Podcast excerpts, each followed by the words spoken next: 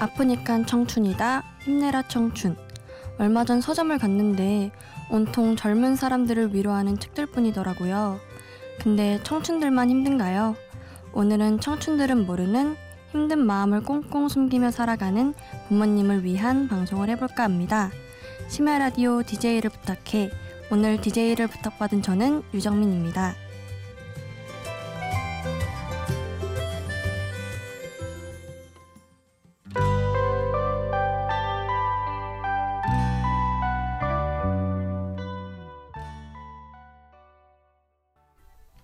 첫 곡으로 들으신 곡은 산울림의 너의 의미였습니다. 안녕하세요. 저는 스물세 살 여대생 유정민이라고 합니다. 저는 현재 교내 방송국에서 피디로 일하고 있는데요. 대학교 방송국에서도 이 년 동안 글만 써봤지 한 번도 디제이를 맡아서 말해본 적이 없는데 이렇게 디제이가 돼서 말하려니까 굉장히 떨리네요. 음, 첫 곡으로는 산울림 노래를 듣고 왔어요. 제가 초등학생 때 컴퓨터로 노래 들으면서 채팅을 하고 있었는데 아빠가 들어와서 제 옆에 앉더니 뜬금없이 자기 학창시절 때 들었던 노래들을 들려준다면서 산울림 아저씨 노래부터 팝송까지 거의 한 열 곡 정도 되는 노래를 들려준 적이 있어요. 그때는 어려서 어떤 노래를 들었는지 기억이 가물가물했었는데 재작년에 아이유가 너의 의미를 리메이크 했잖아요. 그때 들으니까 아, 이 노래다 하고 생각이 나더라고요. 그때는 그저 지루하기만 느껴졌는데 십 년이 지난 지금은 제 플레이리스트에 담겨있는 노래가 되었어요. 음, 근데 그때 들었던 노래들 중에 다른 노래들은 거의 기억이 안 나는데 유독 제목까지 기억이 나는 노래가 있어요. 그 노래는 바로 수잔 잭슨의 에버그린이라는 노래인데요. 아마 많은 분들이 알고 계실 것 같아요. 그럼 이 노래 바로 듣고 올게요. 수잔 잭슨의 에버그린.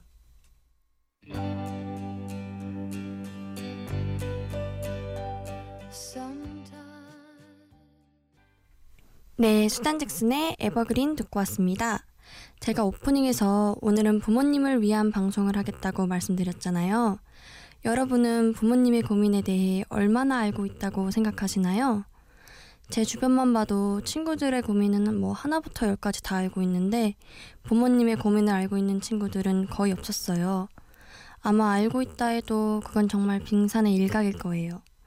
부모님들은 자식들에게 자신의 고민을 말하진 않으니까요. 저 또한 부모님이 힘든 일이 있다는 걸 표정만 보고 대충 짐작만 했지 구체적으로 안 적은 없었어요. 부모님이 말씀을 안 한 것도 있지만 사실 제 생활하기에 바빠서 부모님은 늘 뒷전이었거든요. 그런데 얼마 전 부모님한테 안 좋은 일이 생겼었어요. 부모님이 식당을 하시는데 일이 잘못돼서 영업정지를 당할 수도 있다는 거였죠.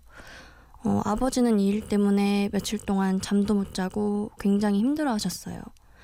전 아직도 이 일이 어떻게 흘러가고 있는지는 잘 몰라요. 그냥 잘 해결되기만을 바랄 뿐이죠. 근데 이 일이 있은 지 얼마 안 돼서 우연히 아빠한테 온 우편물을 보게 됐어요. 법원에서 온 편지였어요. 근데 법원에서 온 거니까 물론 좋은 내용은 아니었죠. 그때 그 편지를 보니까 그냥 아빠가 그동안 얼마나 힘들었을까 하는 생각에 눈물이 계속 나더라고요. 그동안 한 번도 웃으면서 도와준 적도 없고 늘 불평불만만 했던 제 모습이 어, 너무 부끄럽고 죄송했어요. 사실 이번에 디제이를 신청한 것도 이 일 때문이었어요. 며칠 전에 아빠가 근데 이거 갑자기 왜 신청했어? 이렇게 물어봤는데 그때는 사실 창피해서 말 못했는데 어, 아빠 아빠 때문에 신청한 거야. 어 근데 아마 이 방송 들으면 평소에나 잘해라 이렇게 말할 것 같아요. 어 그래도 오늘 한 시간만은 부모님이 잠깐이나마 고민을 잊고 웃을 수 있게 재밌는 방송을 해볼까 합니다. 그럼 본격적으로 시작하기 전에 노래 한 곡 듣고 올게요. 신승훈의 보이지 않는 사랑.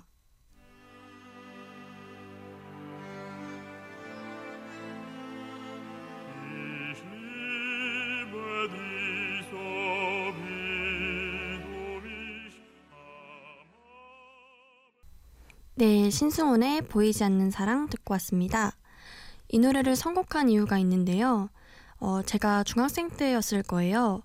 아빠가 저를 또 붙잡고 어떤 노래를 들려주셨는데 이 노래가 엄마랑 아빠를 이어준 노래란다 하면서 신승훈의 보이지 않는 사랑을 들려주셨어요. 부모님이 차 안에서 이 노래를 듣고 어, 처음으로 사귀기로 하셨다고 해요. 저희 어머니 아버지는 중학생 때 처음 만나셨는데 오랜 시간 친구로 지내다 연인으로 발전하게 되셨대요. 근데 오랜 시간 친구로 지내다 보니까 지금도 친구처럼 정말 매일 싸우세요. 전 근데 어, 또 전 근데 뭔가 아, 엄마 아빠한테도 연애 시절이 있다는 게 상상이 잘 안 가고 신기해요. 여러분들도 부모님의 연애 시절이 잘 상상이 안 가지 않나요? 그럼 또 노래 듣고 올게요. 먼데이 퀴즈에 흩어져 캐롤키드의 When I Dream.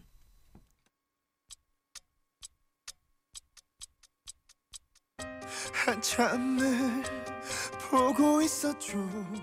기대가 떠난 자리.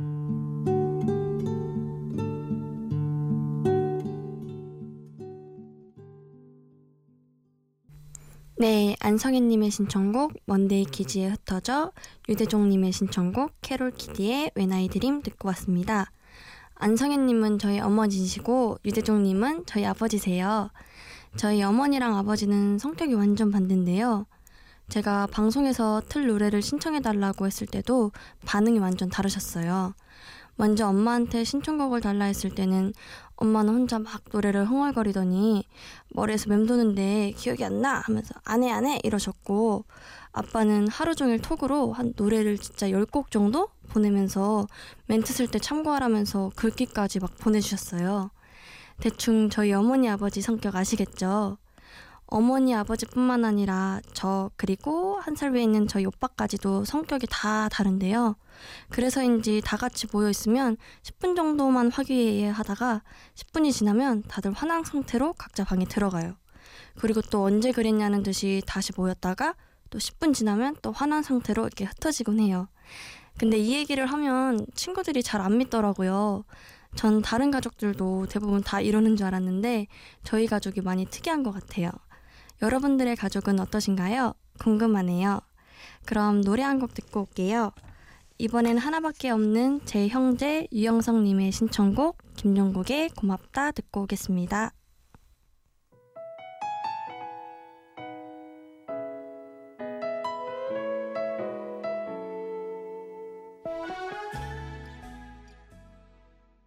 네, 김종국의 고맙다 듣고 왔습니다.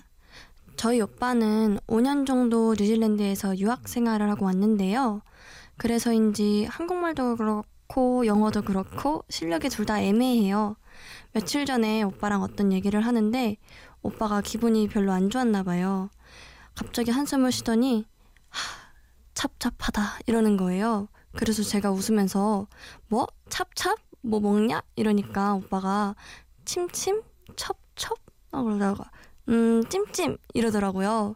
오빠한테 착잡하다라는 표현이 굉장히 어려운 표현이었던 것 같아요.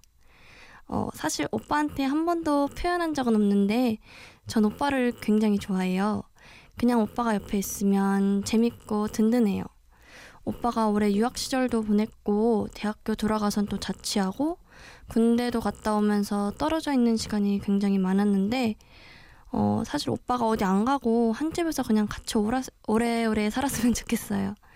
어, 이번이 저, 이번에 저희 가족이 힘든 일이 있을 때도 오빠가 있어서 다행이다라는 생각을 정말 많이 했어요.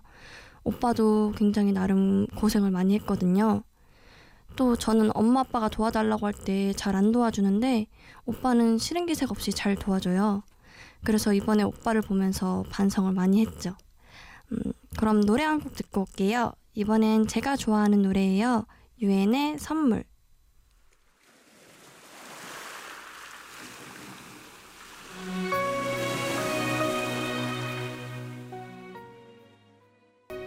지금부터는 어떤 노래를 들으면 가족이 떠오르는 노래들을 들려드릴게요. 먼저 바비킴의 일 년을 하루같이 듣고 올게요.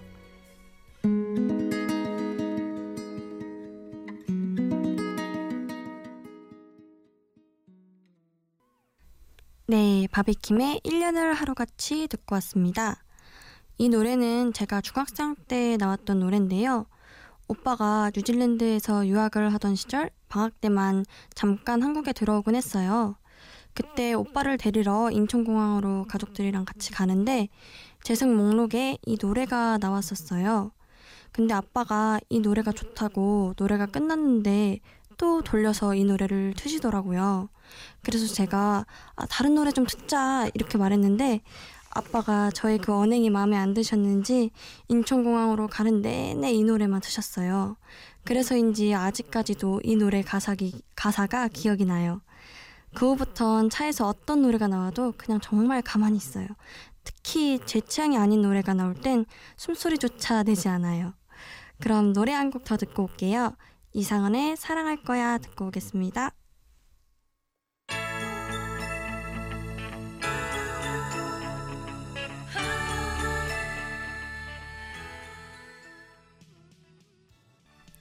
네, 이상은의 사랑할 거야 듣고 왔습니다. 이 노래는 왜 생각이 나냐면 전 그때 시험기간이라 못 갔었는데 예전에 고모네, 작은 아빠네, 그리고 저희 가족 이렇게 세 식구가 밥을 먹고 노래방을 간 적이 있어요. 그때 엄마가 소주 두 잔 정도 드셨다고 해요. 근데 저희 엄마는 술을 정말 못 하시거든요. 두 잔만 드셨지만 거의 만취 상태였던 거죠. 그리고 노래방을 가서 엄마가 이상은의 사랑할 거야를 불렀는데 아빠가 실수를 한 건지 의도를 한 건지 그냥 엄마 노래를 꺼버렸대요. 근데 엄마가 노래를 끄니까 막 주저앉더니 내 노래 왜 꺼? 하면서 막 우셨대요. 그때만 해도 전 엄마가 이렇게 우는 모습이나 술 취한 모습을 본 적이 거의 없었는데 술 취해서 울었다고 하니까 너무 웃기더라고요. 그 순간을 직접 봤어야 했는데 지금도 아쉬워요.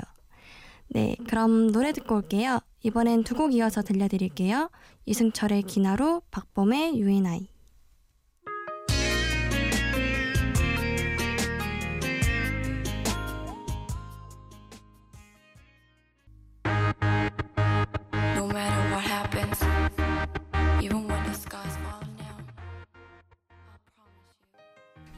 네, 이승철의 기나루, 박범의 유엔아이 듣고 왔습니다.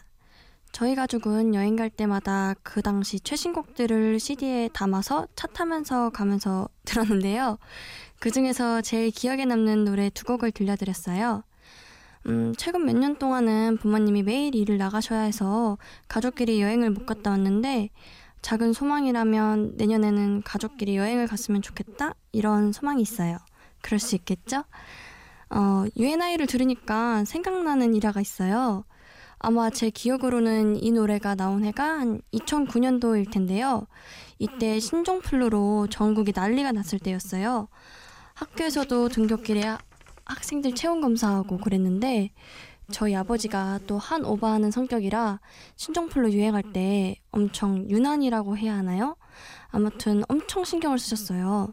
저희 오빠한테도 계속 깨끗이 씻어라, 밖에 다닐 때 마스크 꼭 써라 이러면서 엄청 잔소리를 하셨죠. 근데 오빠는 되게 안 씻는 타입이라서 오빠한테는 더 잔소리를 이렇게 했는데 조금만 기침을 해도 저건 신종플루다.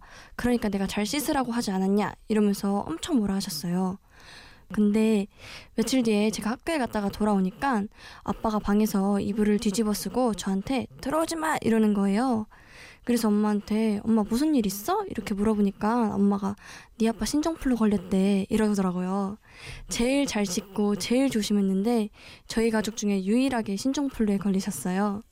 지금 생각해도 그때 아빠의 모습이 너무 웃겨요. 노래 한 곡 듣고 올까요? 이천구 년도에 유엔아이만큼 인기를 끌었던 노래 김태우의 사랑비 듣고 오겠습니다.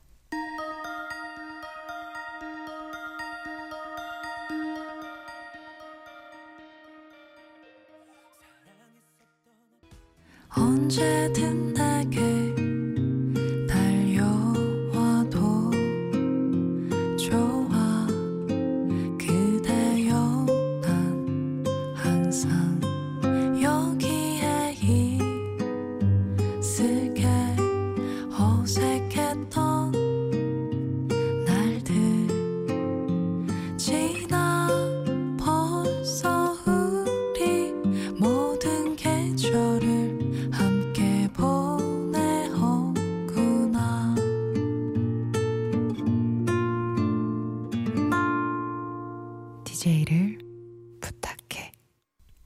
벌써 마칠 시간이 됐네요. 마지막으로 부모님한테 하고 싶은 말이 있어요. 엄마, 아빠, 비록 지금은 많이 힘들지만 그래도 우리 가족이 이 시기를 잘 견뎌내면 더 행복한 시간이 올 거라고 믿어. 그러니까 조금만 더 힘냈으면 좋겠어. 나도 자랑스러운 딸이 될 수 있게 나만 생각하는 딸이 아니라 우리 가족을 생각하는 딸이 될 수 있도록 더 노력할게요. 엄마, 아빠, 오빠, 우리 가족 너무너무 사랑합니다. 마지막으로 싸이 이재훈의 낙원 들려드리면서 인사드릴게요. 지금까지 디제이를 부탁받은 디제이 유정민이었습니다. 감사합니다.